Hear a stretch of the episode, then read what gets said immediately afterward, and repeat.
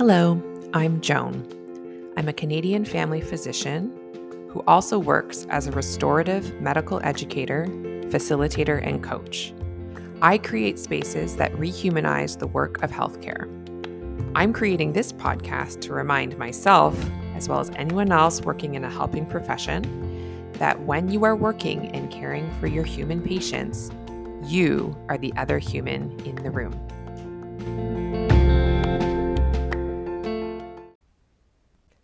Everyone. Thank you so much for coming back for another episode of The Other Human in the Room. Um, so, healthcare humans, this week I have a tougher topic. I guess most of the topics I talk about aren't the easiest ones because I'm here trying to explore what it takes to stay human in healthcare. Um, and this one really cuts to the core of uh, what I'm talking about when I talk about staying human. Um, and that's the concept of moral distress. So, right up front, as a bit of like a content warning, um, I'm going to be talking about moral distress. I'm going to be talking about some examples of what that looks like. I'm not going to be using any kind of explicit or graphic um, details. And um, though I'm going to talk about examples others have given me, I'm not going to actually say any specific identifying features either. But still, I know this is a the act of thinking about moral distress may bring up the same for you. And I think it's um, really one of the ways that we can become quite traumatized in the work we do. So just like hold yourself tenderly as you listen. And if anything comes up and you're noticing you have a bit of reaction, always always feel free to take a pause, take a breath, step away from the podcast and podcast and come back another time. Okay. So um, with that, up top, I do want to define what I mean by moral distress. Um, and um, I have a couple definitions here that I found online. Um, one is for moral distress itself, and it comes from a, a medical publication. And it says, Moral distress occurs when one feels unable to take what they believe to be an ethically appropriate or right course of action, including avoiding wrongdoing or harm, because of institutionalized obstacles. I think that's a really well described definition. So, that sense of feeling really powerless. There's something going on, and you have a sense of morally what you want to do, and you feel incapable of doing it. You feel forced into a decision you would never otherwise make, right? Um, I think that's a very clear definition. Um, another definition for the term moral injury, which is a related term, uh, this comes from um, a Veterans Affairs website, and I think that is the origin of moral injury is um, how that is a piece of how PTSD um, comes out in those that you know have um, you know are asked by their country to c- commit acts of violence against other people, like in the military. And so, moral injury is the damage done on one's conscience or moral compass when that person perpetrates, witnesses, or fails to prevent acts that transgress one's own moral beliefs, values, or ethical codes of conduct so much richness in that definition as well and feels very related to the experiences that I've had as well as that I have, um, you know, heard and witnessed in others as well. And very much that this is connected to burnout. I've I've seen, I'm sure there's at least one headline that says it's not burnout, it's moral distress that we're experiencing in healthcare. Because um burnout sometimes like we often will say, I'm burning myself out. Like the origins of the term burnout, um, I'm not a historian. I don't know if, but I just like uh, when I think of how it's used culturally in conversation, it's often about the individual and often about, hey, you're burning yourself out. You're working too hard. You're doing too much. Like it's a you problem. Um, and and so instead, I think a lot of people have found a lot of um, what, resonance, um, a lot of validation from instead pointing to moral distress, moral injury as what's really burning us out, what's really causing harm to us as humans in healthcare.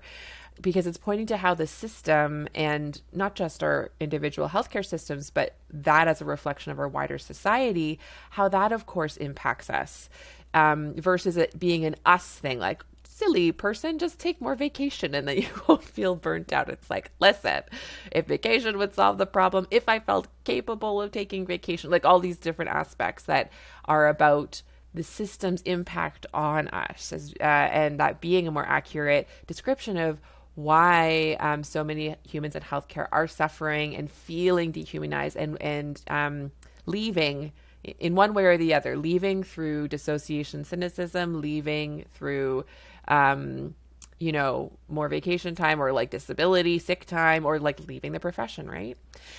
Um, and so I just like really honor those terms as really hel- terms that have really helped me. And um, what I wanted to do um, with this podcast was really um, think through what places in our work does moral distress show up for us? And I didn't want it to be just my story. I wanted it to be as many stories as would be willing to share. So I posted a few places on social media this past weekend, and I was I thought I'd get a couple honestly, but I got like an outpouring like I don't know, at least 20, probably total, if not more, like people responding and just sharing so beautifully and openly about their experiences. Um, and I'm not going to be reading any individual examples on here because I, I think it's more about collecting themes and um, just so if you're listening to this and you shared an individual example i want to thank you personally and i want to offer you a space to just um, witness how painful those experiences that you shared with me are. Um, and I hope that you find um, something that will help uh, support you through the journey of of um, dealing with the aftermath of moral distress in your own life um, from the experiences you shared. And so um, I wanted to share sort of some of the themes that came up that I was able to track out of what was shared with me. So, one of the categories that people shared where they feel moral distress is where they witness suffering or even death that appears preventable and unnecessary. Um, it often will happen at times um, where there, well, one example is um, several people sharing examples where there was a, a, clash of values. So the the person experiencing moral distress had a value about how they how they would want to be treated in that situation. You know, often sort of end of life or palliative discussions and witnessing that either other people, like other clinicians involved in the care or the family members of that patient, really were pushing for more um, interventional or you could say aggressive treatment than the, the person experiencing distress would want. And so, really viewing the suffering of that patient as unnecessary suffering.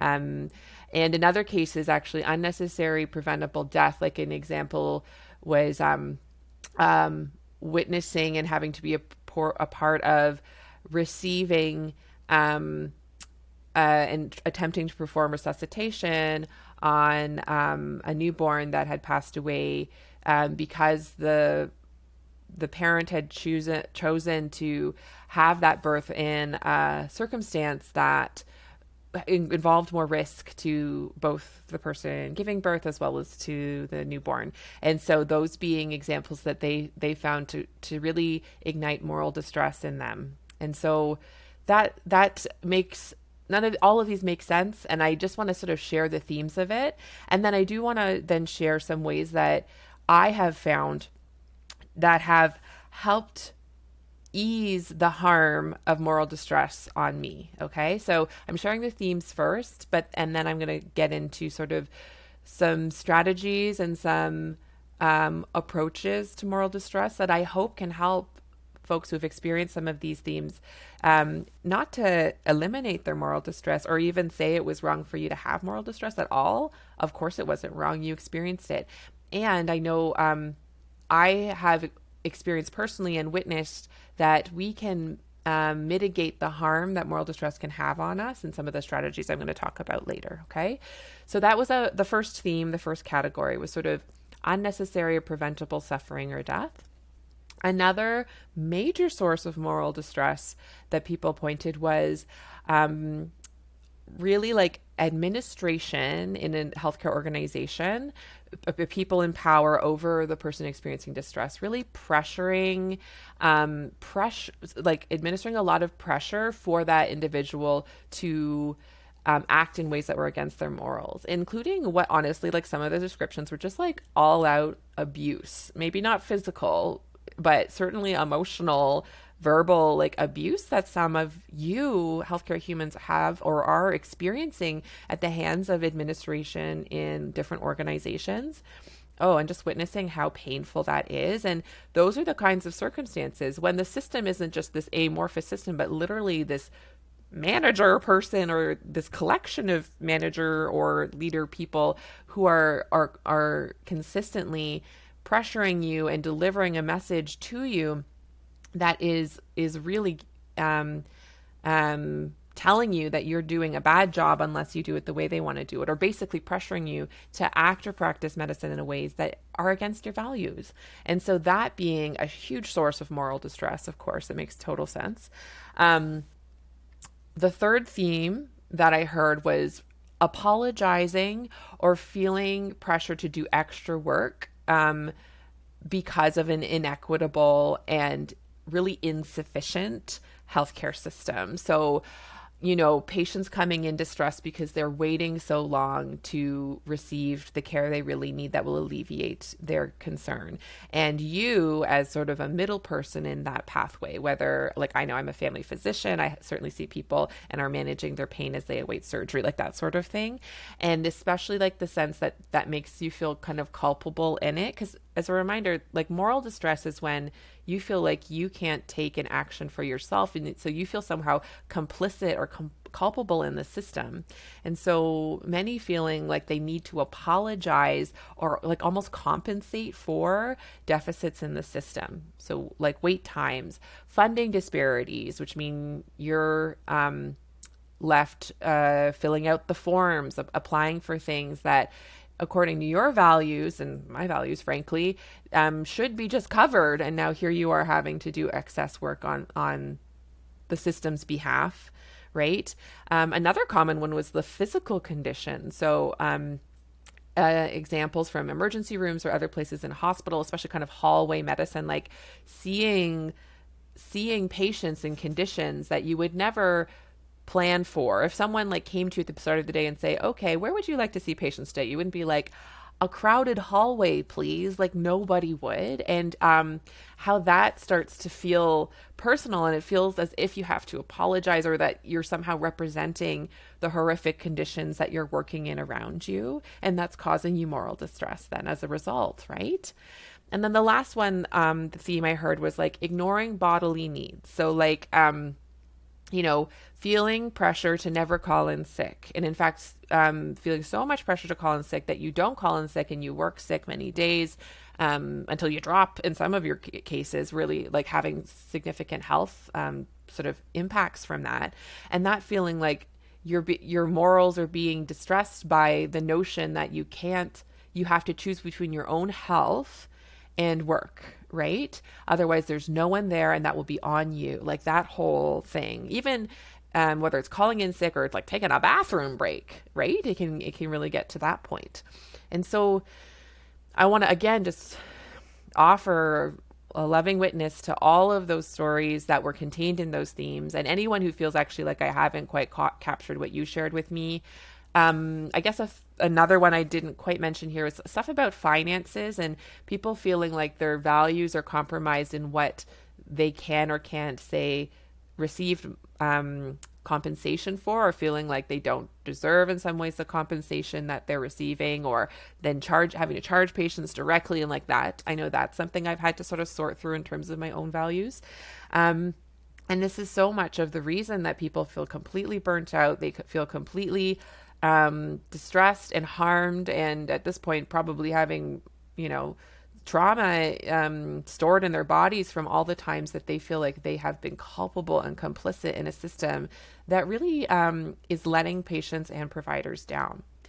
And so, like I said, I want to offer you what has helped me to reduce the harm of moral distress, harm reduction, not prevention, not curing. Um, because I do think after a lot of sort of research and training and and reflecting for myself, moral distress is a part of being a human in this world who is awake and wants to help ease the pain of others. Honestly, because the world that we live in involves unjust things. The world that we live in involves people really hurting people, exploiting people, um, acting out of their survival brains in ways and really we witness the lengths that humans will go to preserve their own survival or status and power, right? And that that causes just a boatload of harm on other people. And so moral distress is something to be planned for. Um, I do think we can mitigate the short and long term impacts um, by expecting moral distress to come up and creating supports and strategies to address it as it comes up. And I, I am speaking on an individual level, not because I think it should be dealt with only on an individual level, but because we know we are in an unjust system. We know our system is failing us. And so if we wait till our system becomes just, we will not survive. And so this is like an in the trenches. This is not, I hope no one hears this as sort of the wellness module that leadership releases instead of just you know, covering sick time. I am a peer to you, and um, I hope in leadership positions that I hold that I can do f- more than just tell my staff to listen to this podcast. Like I would also be looking at structural ways to mitigate moral distress, of course, but um, I do think there are things we can do individually and collectively even while our system has yet not become just. I think it I, I, I gain a lot of what I have learned from social justice spaces where people are like fighting the giants of our times, like climate justice, racial justice. And I think certainly healthcare justice is those things, right? And the work we have to do if we want our system to change does involve us taking care of ourselves. And we cannot if we wait for the system to change, um, we won't be around to witness a change. That's just what I see to be true. So I just want to put that in there and really name that as well.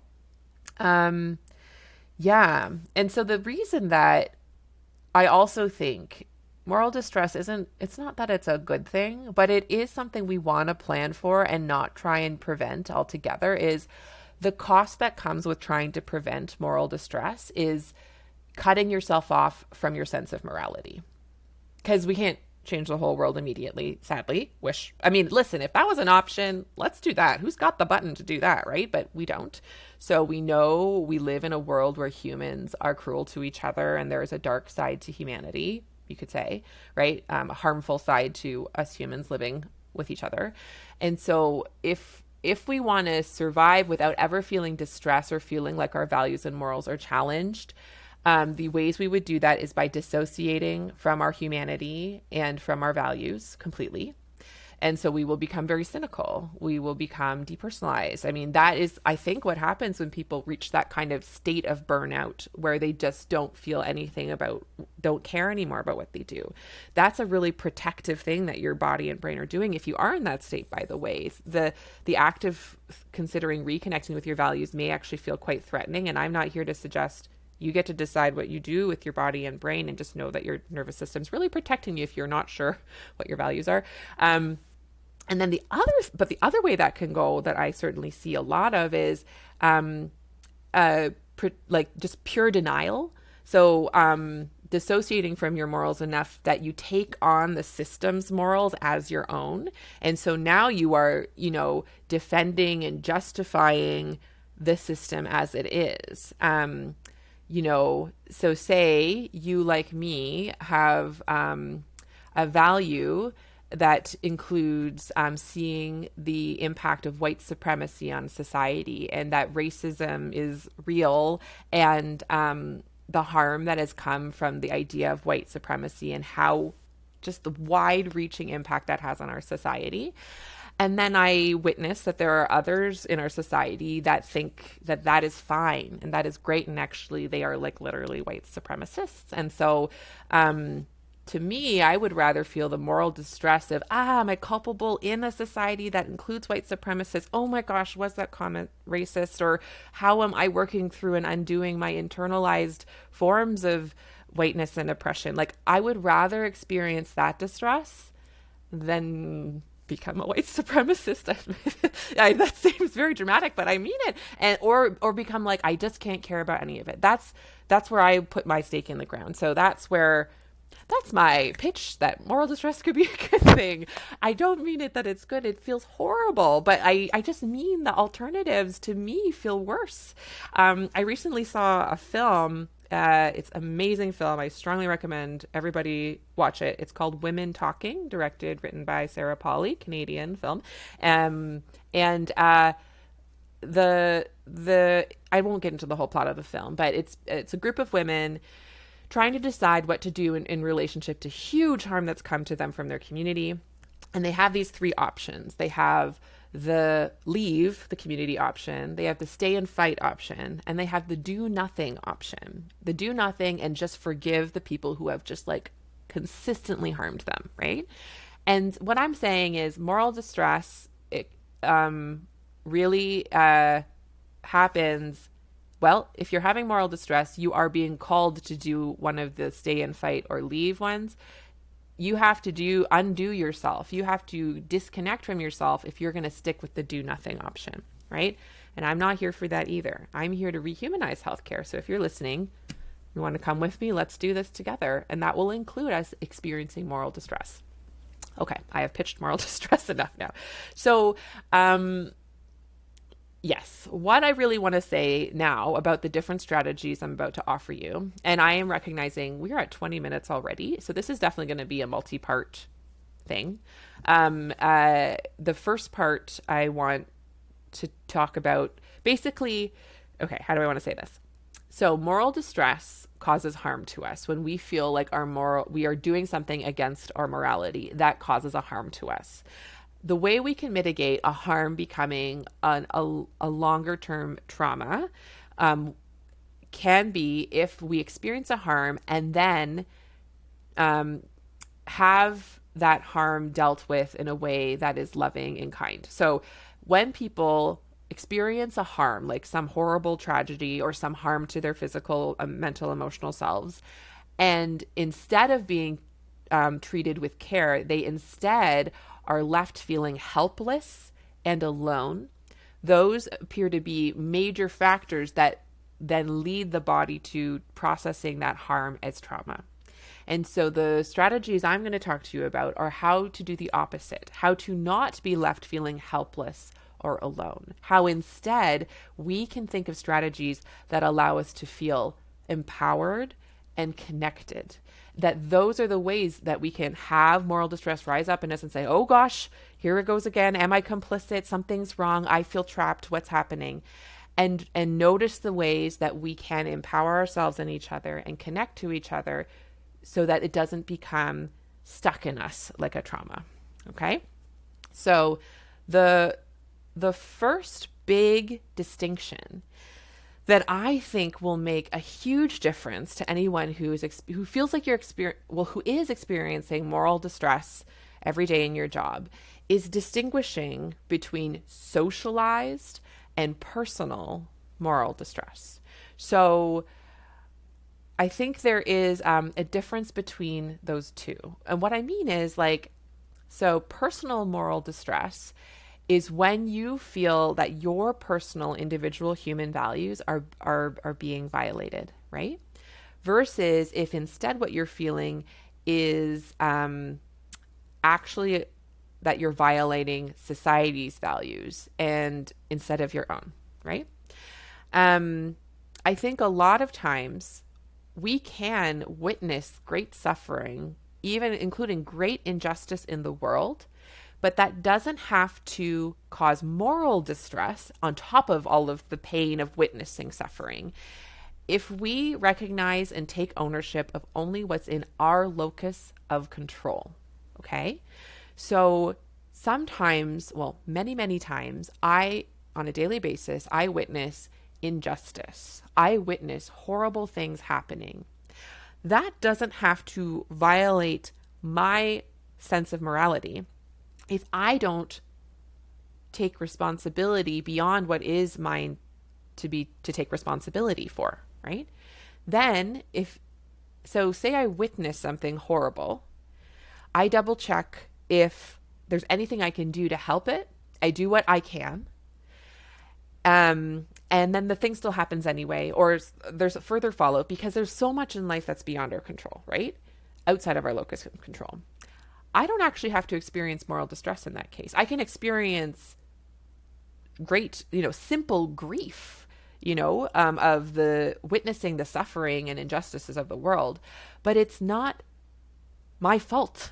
And that's what's interesting about moral distress and why I say the socialized piece. I think we are socialized to take responsibility for things that are not our responsibility.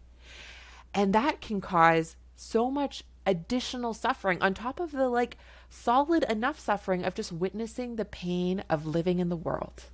Okay?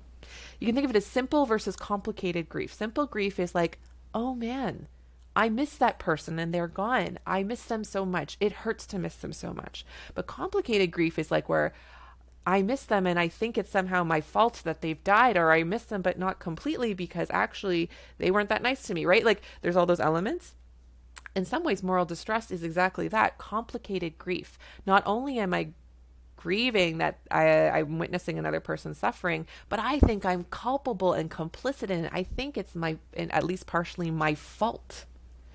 We can eliminate a lot of that moral distress, please, that which is like grief plus guilt and shame. You know, that guilt and shame a lot of times is not necessary. I'm not saying it's like silly you, why did you have guilt and shame? No, it's it's socialized into us to feel guilt and shame for things that are not our fault, are not our responsibility. Right? So moral distress you could say really is when we feel guilt or shame about the the suffering we see. So we see a patient who is suffering because of the way our system is set up not to help them and we feel culpable and therefore we feel guilt the emotions we feel are guilt and shame we can't always trust that that's like genuine guilt and guilt in the sense of it's actually that you've done anything wrong. Anything that you're in any way like culpable complicit in this particular person's suffering that you have caused any of it. And yet it comes up again and again in ways that really drag us down and and um, rob us of our sense of power rob us of our sense of valuing what we're actually doing in our work you know? So the real question becomes Am I feeling moral? If I'm feeling moral distress, so that the sensation, however it feels in our bodies, you're like, I feel moral distress about this. I feel that I'm forced or trapped into doing something that is against my morals. Is it personal, genuine moral distress based on my values and morals? Or is it socialized moral distress, where I've been conditioned to feel guilt or shame about something that's either a normal human trait or something completely out of my control? Right? This is important to make the distinction of not only so that we feel better, so but then that we can do better, we can change our actions as well. If we own too much, like every time we feel the grief about the state of the world, if we also blame ourselves for it and then don't take action on that blame, that's when we betray ourselves. That was, that's when we lose trust in ourselves. That's when we detach and dissociate from our sense of morality as a self protection mechanism. Like that's when bur- burnout, depression, and all of that happens. That's what I'm talking about here. So I want to give you some examples of places where I still feel moral distress, and then other places where I used to feel moral distress, complicated grief, you could say, and now I feel simple grief. I still feel distress. I still it still has an, an emotional impact on me that I process, but I don't feel trapped into feeling complicit. Um, in a and and therefore it is an easier burden to carry and it doesn't call me to do anything different in my actions. Okay. So, some examples where I still am feeling moral distress. Um, basically, all these examples are places in my practice where I'm still like figuring out what my morals are and I'm not sure which way to go with them. And so I'm sort of in the gray, mucky nuance part. One is like opioids. I just wrote I just wrote the word opioids because it's like ah, you know, opioid crisis, and here's this person in front of me, and they are in pain and they're already on opioids, or I've tried other things, and the next thing is opioids, and um, am I doing them more harm than good if I have a contract and like all these pieces? I still have some distress about that's really about like I'm not sure which way is causing more harm and I'm and I'm still many times feeling um, I feel guilty. Ooh, should I have encouraged this person more to come down? Should I stop prescribing to this person? Am I actually depriving people of pain relief by not doing? Like, there's so many different arguments out there that uh, that are like moral arguments about like opioids and the impact of society on like the opioids have had, and I am not clear yet. And so I have it's really like this internal conflict, this distress of like, which way should I go? And so I just hold myself through this um, I will talk um, in the next segment about um, the different strategies I actually use to reduce it, right? But I just want to talk in this one about like the example. So that's one example. Um, the next example is like conversations about weight and weight loss. Um, if you heard um, several months ago at this point, I had a conversation with an amazing healthcare human who was talking about weight stigma, fat phobia, and how some of the ways that we um, as clinicians have been trained to recommend weight loss do not necessarily bear out as evidence based helpful things and actually could be net harm to patients. And yet I have patients coming to me who want to have weight loss discussions. What do I do? How do I center this patient's goals and experience while also providing this context and not alienating the patient? And so I'm still like working through it. I haven't like sort of figured it out, but I do feel distressed about it. I feel like ah, I want to do right by this person, you know? And I am aware that part of the issue is like the system is sort of set us all up. Like, I mean, the system that says that people have to be a certain weight or under or else they're not good people or not like there's so many things that are coming into that room that make that distressing and tricky you know um, another example is supporting both members of an abusive relationship and the sort of ethical moral dilemmas that come up with that i feel sometimes my values are really challenged and I have to think that through. Um, especially because, again, like our society and our systems are not set up to, um, well, um, support conditions of people easily leaving an abusive relationship. I mean, all of the different ways that society, like, um, I'm thinking of a heterosexual couple and women, and you know, all the ways they we women are disadvantaged so that it is harder for them to leave and they can be financially in a challenging place if they leave the legal system da da da right so that's an area so those are just some examples where i feel that moral distress i um I want to give you some examples of where I used to feel moral distress, where I felt like I was complicit or having to apologize or even defend portions of our healthcare system where I felt pressured to violate my values because of the system and that and I don't anymore. Um, not because I think I'm a good or better person for doing this, but I just want to offer it that it's possible for these to not um, induce moral distress in you if that's something you desire, if that's something that would be um, meaningful to you.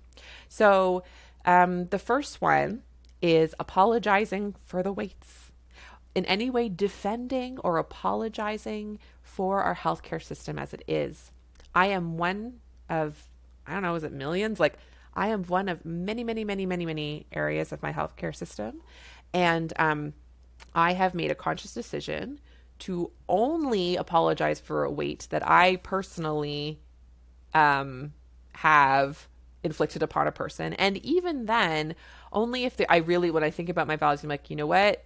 That did fall through the cracks. You know what? I was, I don't know, withholding filling out that form because I don't like that person, or I've never done that, but that would be interesting. You know, like whatever it is. I don't even apologize anymore for, say, they wait 30 minutes to see me. I thank them for their patience when they do. Like, I'm very cautious and cognizant of not apologizing or anyways kind of defending or justifying our healthcare system. Our healthcare system is a mess. And so that's actually what I say to patients. I I say I say it with like great compassion and connection with my patients. I'm like, so they're like, how can it be that it's going to be another three months? And I'm like, I hear you. I wish it was sooner too. It's so hard and horrible for you and for so many people that there aren't enough surgeons. I don't, and I'm not throwing the surgeon under the bus, right? It's like, you're right. Our system is not designed for the amount of demand it has in it right now. You're right. I'm with you. I hear you. It's horrible.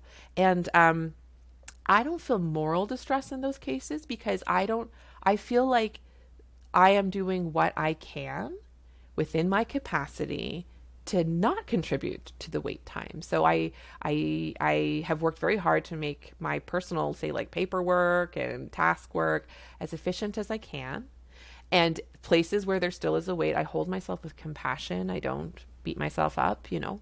But I would own that as like something that I've contributed to the wait time. But that's why I worked very hard to like get stuff done in the room with the patient, right? Like I'm like I say that to them. I'm like, I'm typing this referral note right in front of you so that I don't further contribute to your wait time because you probably will have one, you know? And so I no longer feel moral distress about that. I feel distress, emotional distress. I think it's a tragedy that our system is so under resourced and I can still feel quite angry and sad about it, but it's not inside of me, it's outside of me. And that makes all the difference. I have no guilt, I have no shame because it's not mine. I am one person and I own what is mine, and the rest I can witness and have grief about, but it's not mine, you know? Um, another thing that goes along with it is defending nonsense policies. Like, I don't know, whatever policies out there, I no longer try and like justify or defend it. And um, as a piece of that is I don't follow policies that I don't agree with morally anymore. Like, it may say in some policy I'm supposed to always see patients of a certain condition with a certain frequency or something you know guidelines uh, got to document a b c d every single time i don't follow any of those if they don't also serve me and my patient as a result i still probably follow like a chunk of them but like it's not a circle it's certainly a venn diagram like all the recommendations out there and what i actually do i now only do i mean except for times I am not aware of it. But like my focus now is doing the work that I want to do, that my patient wants to do. We do that work together. And I'm no longer defending, like, well, the guidelines say you have to do this and that before I can do the other thing. It's like, you want to do the third thing? That's what's accessible to you.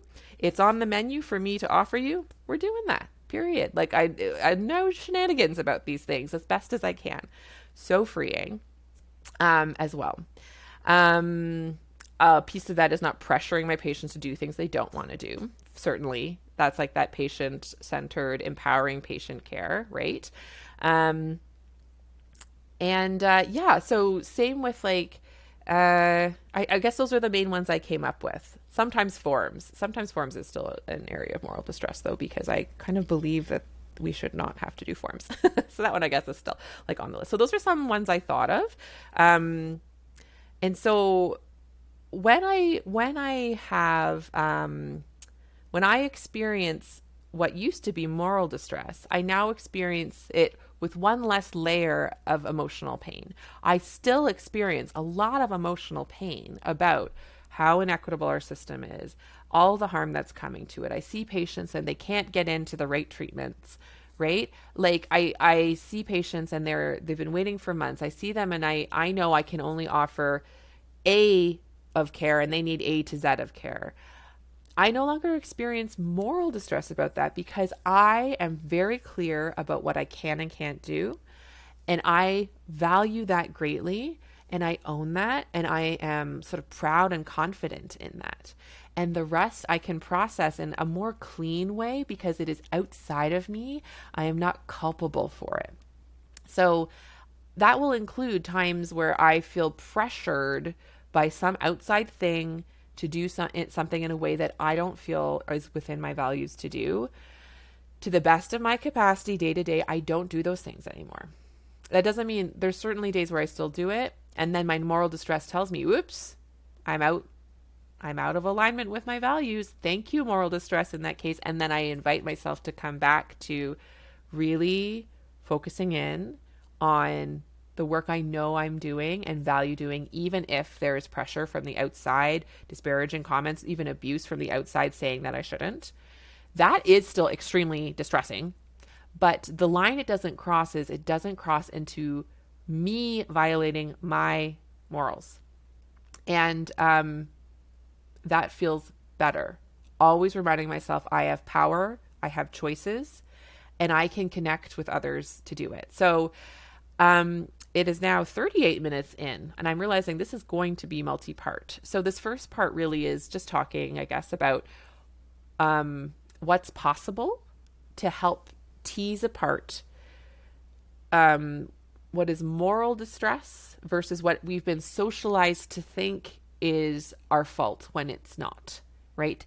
So, actually, to say that part a bit more explicitly. So, um, if I, in my value system, set a boundary with a patient and they are mad at me, I don't experience that as moral distress and thinking, oh no, I can't win. I'm a bad doctor.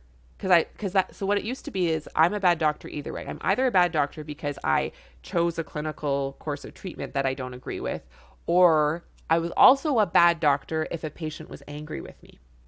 But I no longer think because I used I was socialized to think I wasn't allowed for anyone to ever be angry at an action I took. And so if someone was angry at an action I took, that equated to me being a bad person. That's like a very deeply socialized thing into me. We call that people pleasing, right?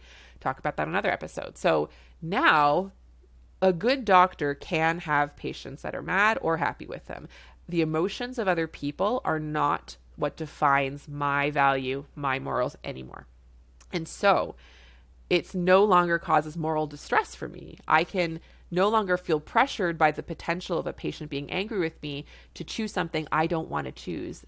I now focus in on okay, what are the options that no matter which of these options I would feel good about, that they are within my values, they are something I really genuinely believe in and offer. And that's what I offer the patient. And the patient chooses from those, or they're mad and they leave. And I can still not feel any moral distress about it because I haven't felt pressured to to in a socialized I know that when I felt guilty before, I know that when I still feel somewhat guilty for someone being angry, that's a socialized value that I can make other people mad at me. That's not a real value that I actually want to hold because it's not realistic. We don't control other people's emotions. We just don't, right? Um, and so those are the other ones to notice where I mean, the whole thing of thinking we have to apologize on behalf of a system, that's us being socialized into thinking we are responsible for something that we're absolutely not responsible for. Like, we're constantly kind of gaslit by a system being like, what's wrong with you? Why can't you work 26 hours a day? As if it's our fault. Same with like when the system's like, oh, but patients really need you to stay 50 hours after, otherwise they won't be seen. Like, that's the system. So if we believe the system, then we're we're that's like that socialized value where it's like it's more important to make leadership happy and be a good team player than it is to actually prioritize our own well-being. These are not easy things to do, right? To take back our power and actually center our own values. None of this is easy. That's why it's going to be a multi part podcast and beyond. Like it's not just the podcast how you're done, but I do want to describe that it's possible. Because when you really know and own your own values, then you do call in sick. That's another one I didn't actually put on the list, but I still feel socialized moral distress about calling in sick because I still have socialized conditioning inside of me that feels guilty if I am sick because of what that means for another person. But it is less. And so instead, I can feel sad about someone else maybe having a delay in care. I can feel, frankly, angry at the system for not having it set up that I can't that if I am sick, my patients suffer. That's not a good system. I think that a lot now. And so, but all of those emotions are like outside of me. But inside of me, I know I am not guilty. I am not guilty of a crime for being sick. I'm not guilty of a crime for canceling because someone in my family needs to go to the hospital. I am not guilty of violating my own values. I'm actually guilty of violating my own values if I go to work sick for me personally. If I if I, you know, push myself to work in circumstances that I know I really don't have mental capacity to do so. So I've taken that back and I'm in more sort of alignment and integrity with my own values by calling in sick when I need to. And yeah, that means the healthcare system is probably going to have some feelings about it out there. If anything, I that's a good thing in my opinion because the more that we stop being socialized to be band-aids over these gaping holes in our system i don't know it's one of the ways i think that the healthcare system will then have to make a change Maybe, maybe not. But all I know is at the end of the day, the only way I can show up and value the good work I do and actually keep showing up to work is to be integrity with my values and have moral distress be an actual like useful moral compass for to for me to examine my values and not to be totally destroyed by all these socialized values of making everyone else happy always following what the boss says working yourself to the bone and abandoning your own needs. No. Those don't get to be on the table anymore. So that is my introductory episode to moral distress.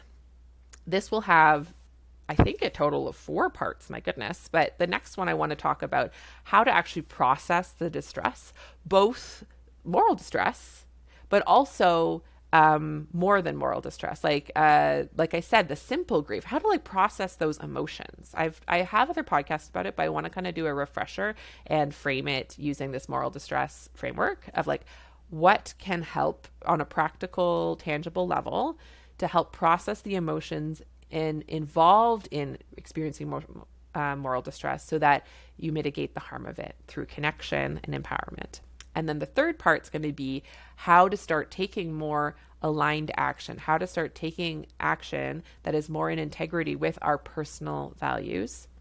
And then the fourth part is going to be if you're not sure what your personal values are, I want to give you some tools and reflective structures that you could use to help discover what your personal values might be, because they are so helpful as a guidepost through this whole thing.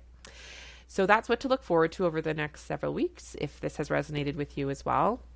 I do want to again thank so much those of you that shared your stories. I hope even in explaining some of my examples, you can see a way that some of the moral distress you're experiencing may be actually your morals calling you to take more aligned action after processing emotions and taking care of yourself.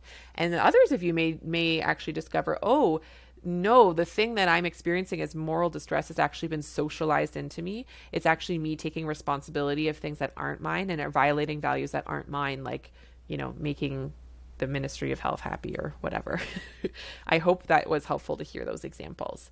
And um, yeah, I'm just holding you all in my heart and in my mind as we go through this next week together. This stuff isn't easy. Humaning with other humans is real rough out there. I think always, and certainly now. And um, I'm rooting for you. I'm with you, and I see you. And uh, yeah, I'll talk to you next time. Bye bye. Hey there, healthcare humans. I want to invite you to sign up for my course, How to Stop Worrying About Your Patients. It's a free five day email course delivered right to your inbox where I teach you why worrying is optional, that it's not actually helpful for your patients, and that it's possible to reclaim your brain from worry and start enjoying your life in and outside of medicine. Go to joanchanmd.com slash course to sign up now. I'll see you in your inbox.